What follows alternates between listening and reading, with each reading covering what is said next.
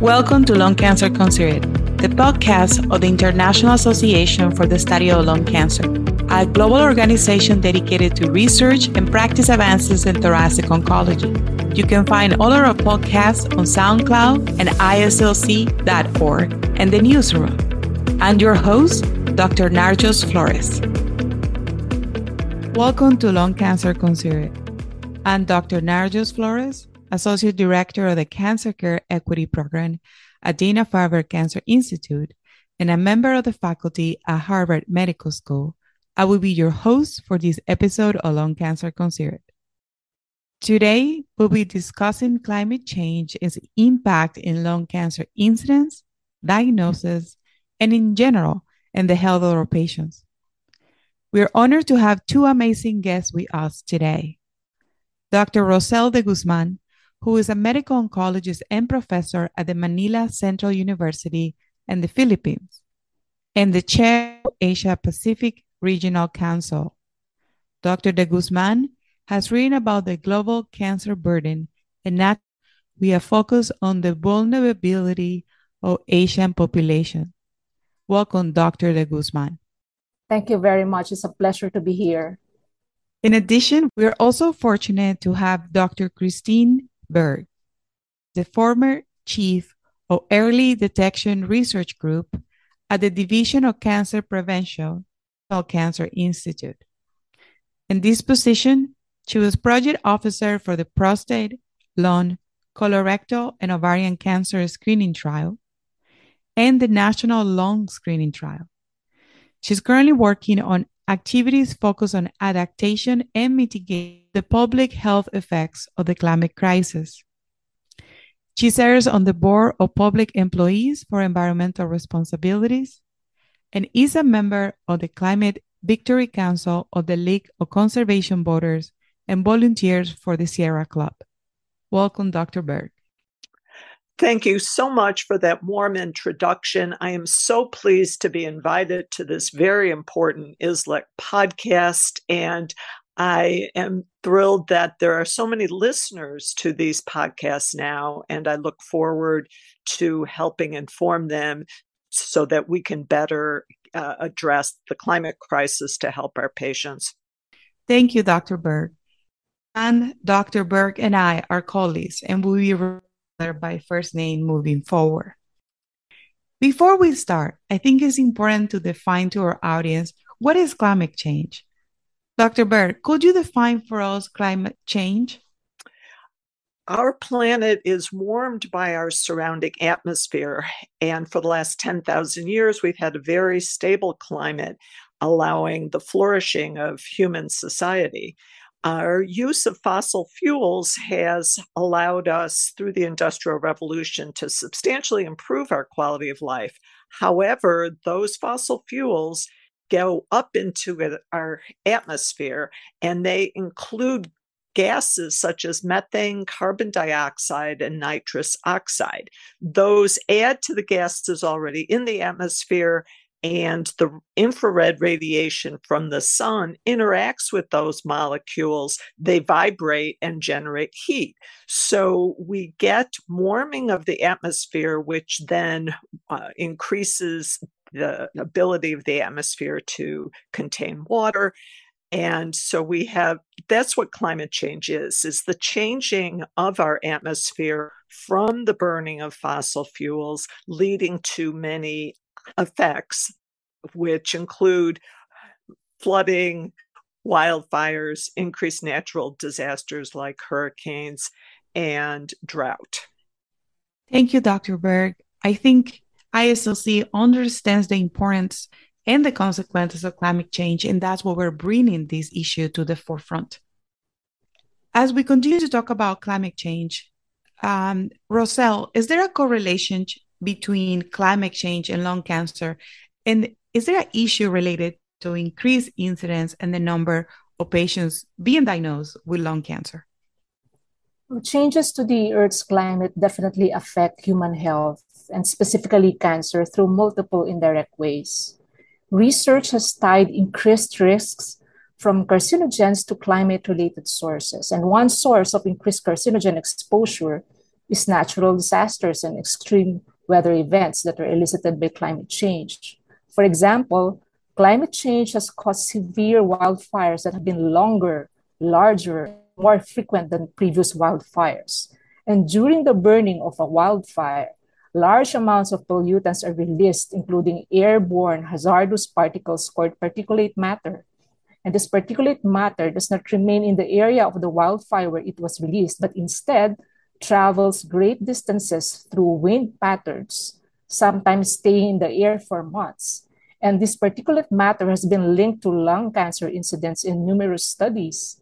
And we have compelling evidence linking air pollution exposure with lung cancer incidence and mortality, with more than 300,000 lung cancer deaths globally linked to exposure to outdoor air pollution.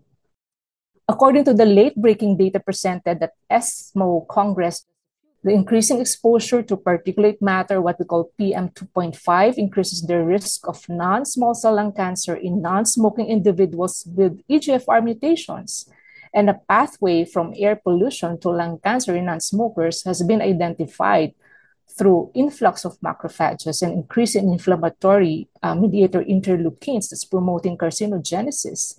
And imagine that approximately half of non-smokers with lung cancer have EGFR mutations in their cancer cells. Also, unforeseen heavy rain can lead to flooding, and flooding can aid in releasing possible cancer causing chemicals into the environment this occurs when groundwater is contaminated and then washes over industrial sites. Researchers have also documented many other indicators consistent with a warming world. We are seeing declining sea ice and snow cover, melting glaciers and ice sheets. Permafrost covering large regions of the earth are thawing, and the stowing of the permafrost caused by climate change is going to increase radon levels. And we know that radon, constant exposure to the gas or to more concentrated quantities of radon gas is a risk factor for lung cancer. So it is predicted that if temperatures in the Arctic continue increasing at the pace they have up until now, by the end of the century, about 2.5 million square miles of permafrost will melt and that is 40% of the world's total permafrost, according to estimates by researchers. And so we fear that more lung cancer as will be uh, will be developed as radon is released from thawing permafrost. Thank you, Roselle. This is such a comprehensive answer, and it shows that climate change affects us in so many levels um, I think the general population think that it's only one thing, right? The temperature, but we can see that goes through water release rate. This is really fascinating, and I hope our listeners continue to learn during our conversation. Continue to see an increasing climate change and the effects of global warming in our health. Doctors de Guzman and Berg, what motivated you to get involved in climate change research and advocacy? Christine? it's clearly an important issue for all of humanity. You can look at the flooding in Pakistan, and it's displaced you know, 33 million people. I feel a, you know, I went into oncology because I wanted to help alleviate human suffering. Human suffering is getting worse because of climate change and given the ties of climate change to lung cancer, which is my area of expertise, Dr. Guzman just did a marvelous job elucidating all of the ties. I felt that my voice and my skill set with uh, the lung cancer risk assessment and screening could be brought to bear on this problem of air pollution and climate change and to help improve our lives and very importantly the lives of future generations my children and uh, future grandchildren and many others uh, around the planet. Thank you christine. Roselle? Yeah well the philippines the country where i live is one of the world's most disaster prone countries because it sits within the pacific ring of fire it's located along the boundary of major tectonic plates and at the center of a typhoon belt.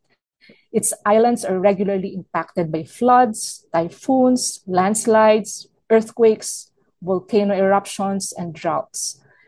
And the fact that the Philippines ranks among the top countries in the world for population exposure and vulnerability to hazards. I have experienced the devastating effects of climate change firsthand. In 2009, uh, Typhoon Ketsana, which is one of the strongest tropical storm that hit the Philippines at the time, and not only the Philippines, it also affected Vietnam, Thailand, Cambodia, uh, China, part of China. The devastating effects I have witnessed, and in the aftermath of the typhoon, I have seen among my patients how that impacted their cancer care, their access to treatments, access to radiotherapy. So you can imagine how difficult it is as an oncologist, wherein the responders or even the government, the support is being given to the acute impacts of typhoon, mainly physical injuries, infection, the concern for sanitation and uh, reliable water supply. But behind that, we do not see really what is the impact on patients with cancer. And another thing in 2013, also another devastating typhoon that hit the Philippines, Typhoon Haiyan, which claimed about 6,000 mil, uh, 6,000 deaths. Uh, that really had a great impact on what we're seeing firsthand. Thank you so much to the two of you for everything you do and for putting your passion, your time in this very important subject. Christine, you are the senior author in an article in the journal Oncology Practice explaining what should care about climate change. Can you share with us the top three reasons why oncologists should care about this global issue?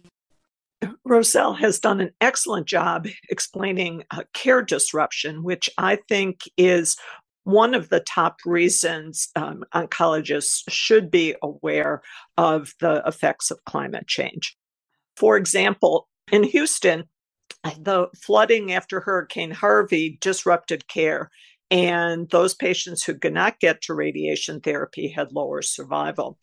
Interestingly, MD Anderson Hospital, after an earlier hurricane, I think it was Allison, decided to become pretty much flood proof on their lower levels. They moved all the generators up, they put in floodgates, they uh, put in uh, disaster management training and drills all healthcare systems um, that are susceptible to flooding and hurricanes and wildfires and tornadoes need to strengthen their resilience so that there is less care disruption during these uh, natural disasters. A second issue is um, the more chronic effects, such as heat domes. Our patients who are getting chemotherapy or radiation are already very susceptible to uh, heat. You get more exhausted. You know, women on tamoxifen have bad heat intolerance. And if you don't have air conditioning and it's 110 outside, you're going to have real problems.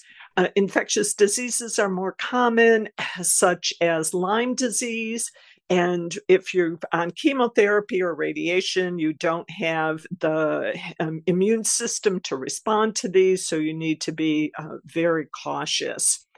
Um, the other issue, as Roselle also brought up, is these natural disasters worsened by climate change spew more carcinogens into the atmosphere. The particulates from wildfires are not just the trees that are burning, but the cars, the insulation in houses. That particulate matter can be uh, very harmful.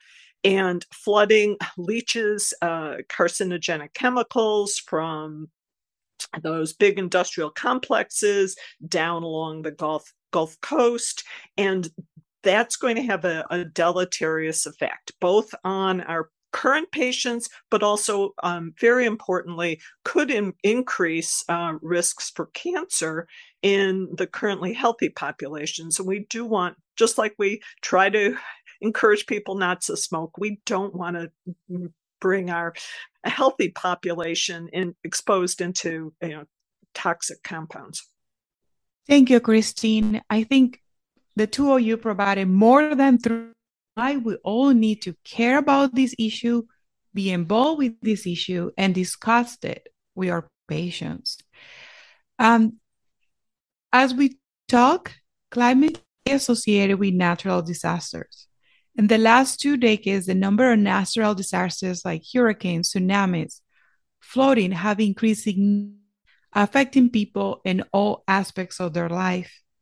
Roselle, can you share with our listeners two these these related? How is climate change and natural disasters related?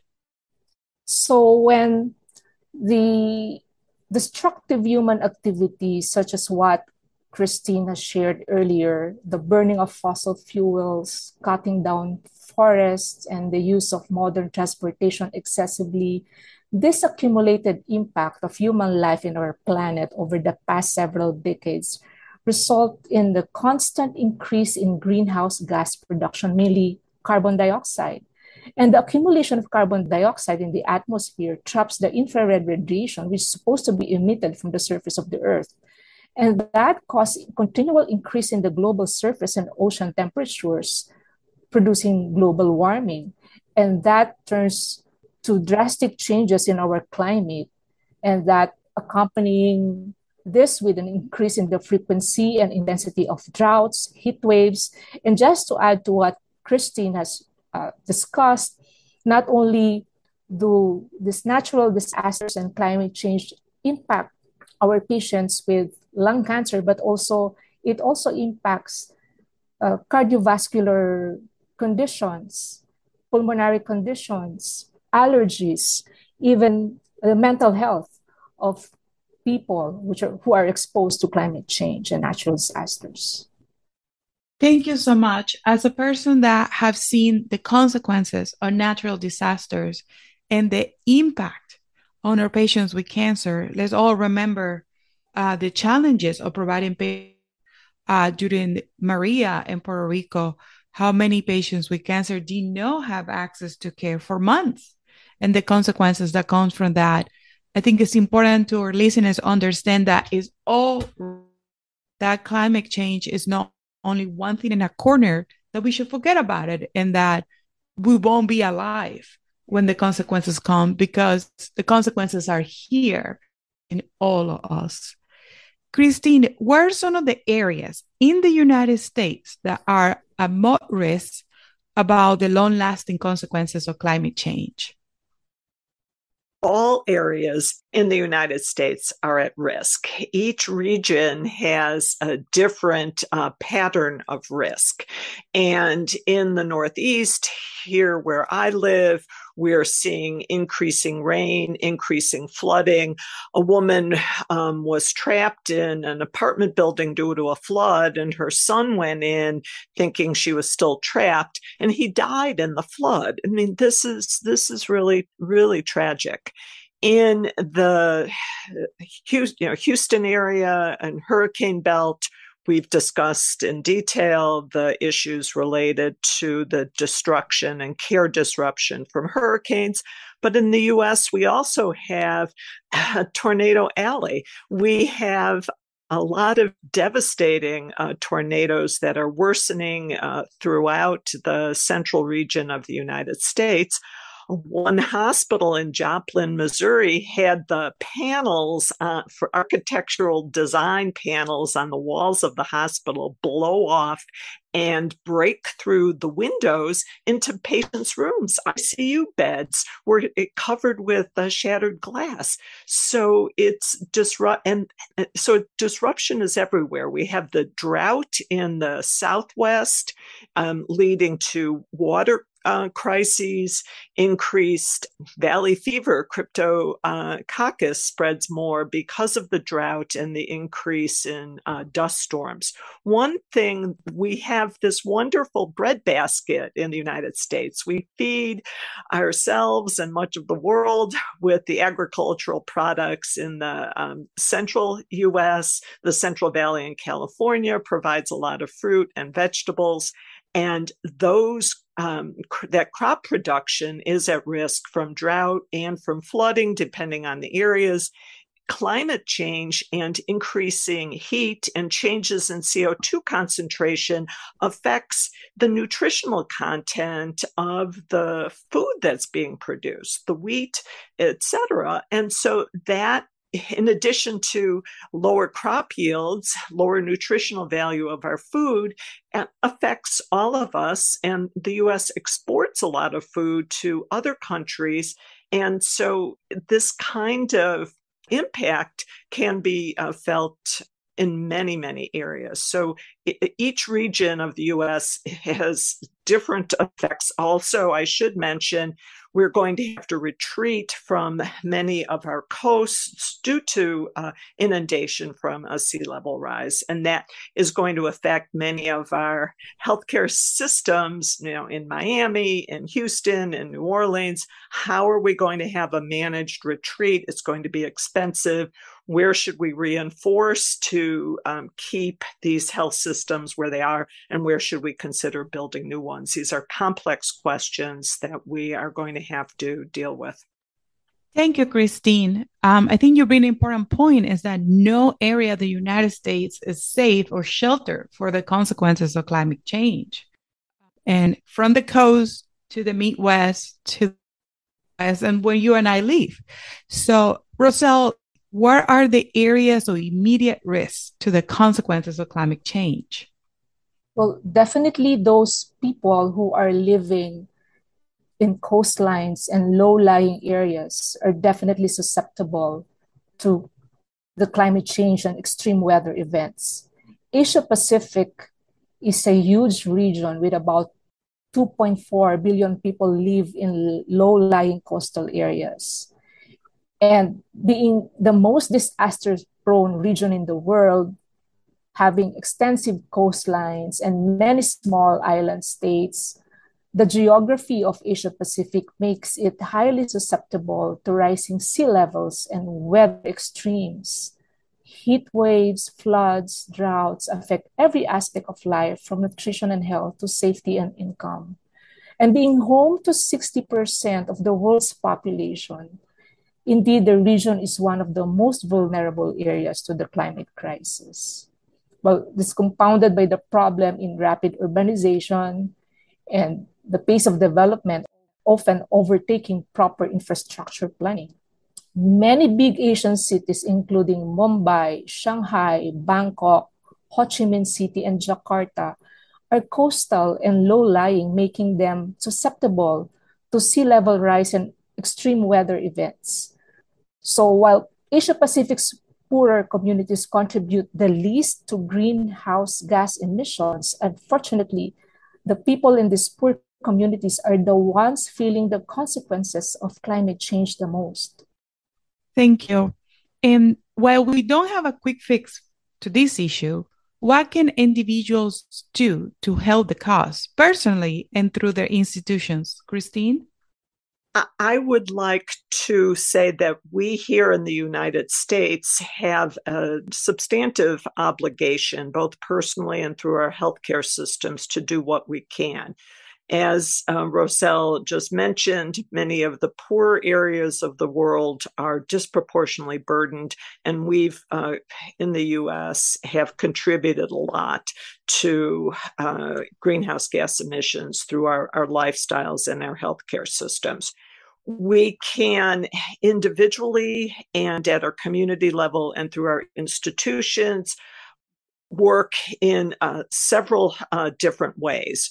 For the individual, one can change to a different method of transportation that is not fossil fuel based and uh, electric vehicles, transportation such as uh, subways even walking and bicycle riding would be good for your health and good for good for the planet. Uh, plastic use is out of control and so trying to eliminate single use plastics an initiative in our neighborhood is trying to do two things. One, get our garbage trucks to make fewer trips and convert from diesel to electric. And also, our yard services use a lot of uh, diesel equipment so you can do local change as well.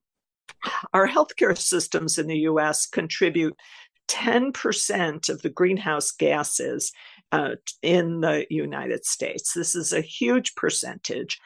Th- this is a complex arena with both um, the plastic use in the hospitals, transportation to deliver uh, equipment to the hospitals and patients and staff to the hospitals. Uh, buildings are very energy intensive, and there are a number of things such as the anesthetic gases in the operating room that are also potent greenhouse gases. So we need to understand how these um, how we can make our healthcare systems more sustainable. There is an excellent group called healthcare without harm that has a practice green health arm that has many ideas to help this. The Gundersen clinic in la crosse wisconsin is one of the most sustainable uh, facilities in the united states and they have a Gundersen envision program that they're willing to share with uh, hospitals and healthcare systems, and Practice Green Health can do the same thing.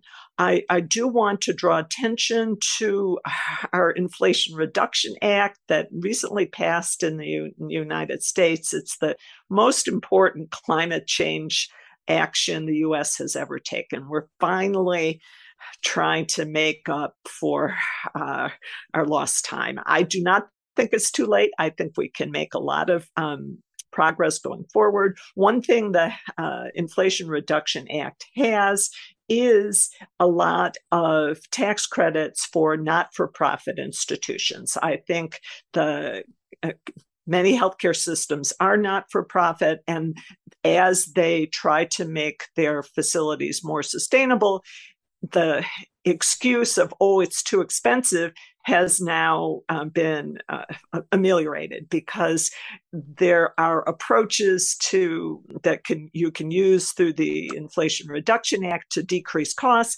and renewable energy. Importantly, wind and solar, the costs have uh, plummeted, and so there are a lot of ways we can both individually at the community level and at the healthcare system level make change to lower our carbon footprint. Thank you so much for providing little things we can do and big things that we can do. Roselle, what else would you like to add? Yeah, I just definitely agree with what Christina shared. Very important points there. And in addition, we have to consider also that we have to take those opportunities to capitalize on the health co-benefits of climate mitigating strategies. For example, if we are to consume more plant-based foods and less meat that will not only help the environment but also keep us healthy. And we have to maximize green spaces. So in that way also we are uh, helping the environment.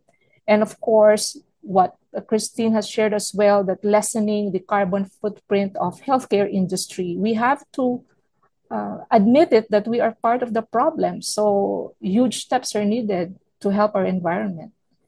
Thank you. Um, something that I would like to discuss with the two of you is what are some of the actions that large societies like ASCO and IASLC are taking to fight climate change and improve awareness? Roselle? Yeah, society, large societies like ASCO or have a task force that perhaps uh, Christine can discuss more about this but what, what is important in, in terms of the role of medical societies and oncology professionals is that we have to have for, forge strong relationships with relevant organizations, government agencies, and other uh, non-government groups. In that way, we have to maintain and sustain active involvement in interagency planning efforts, including designing coordination protocols, integrated communication plan, as well as leveling up our oncology care when it comes to uh, uh, assessing or addressing changes in the climate.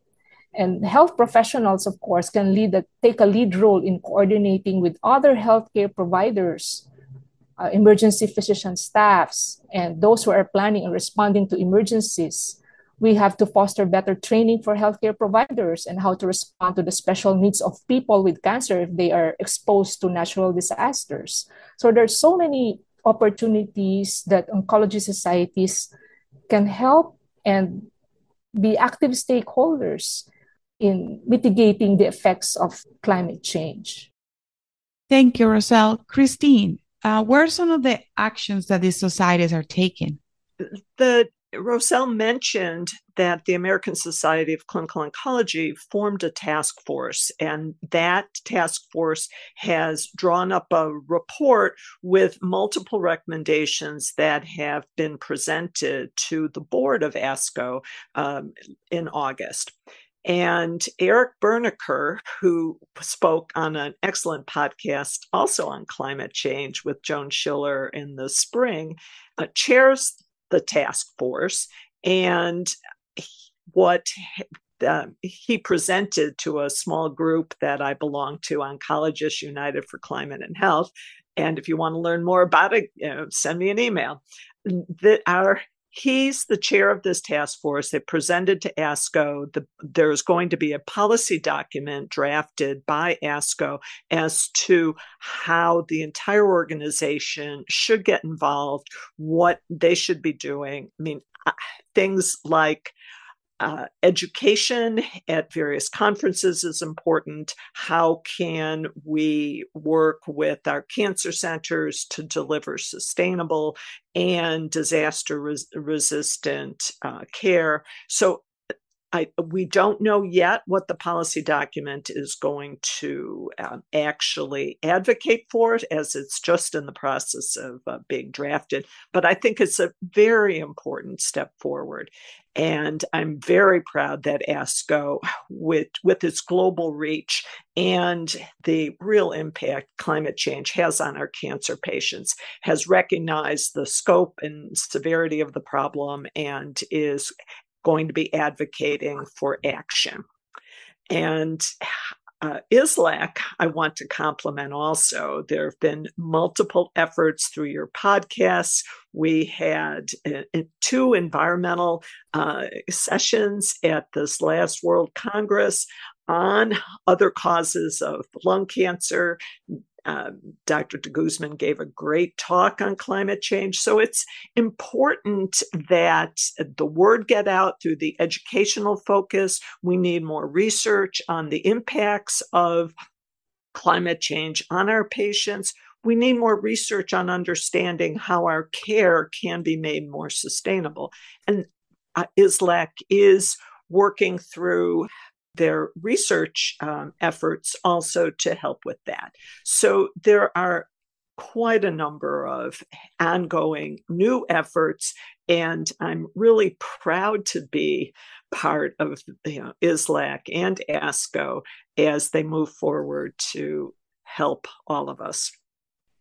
Thank you. Um, we have patients and caregivers that listen to the podcast.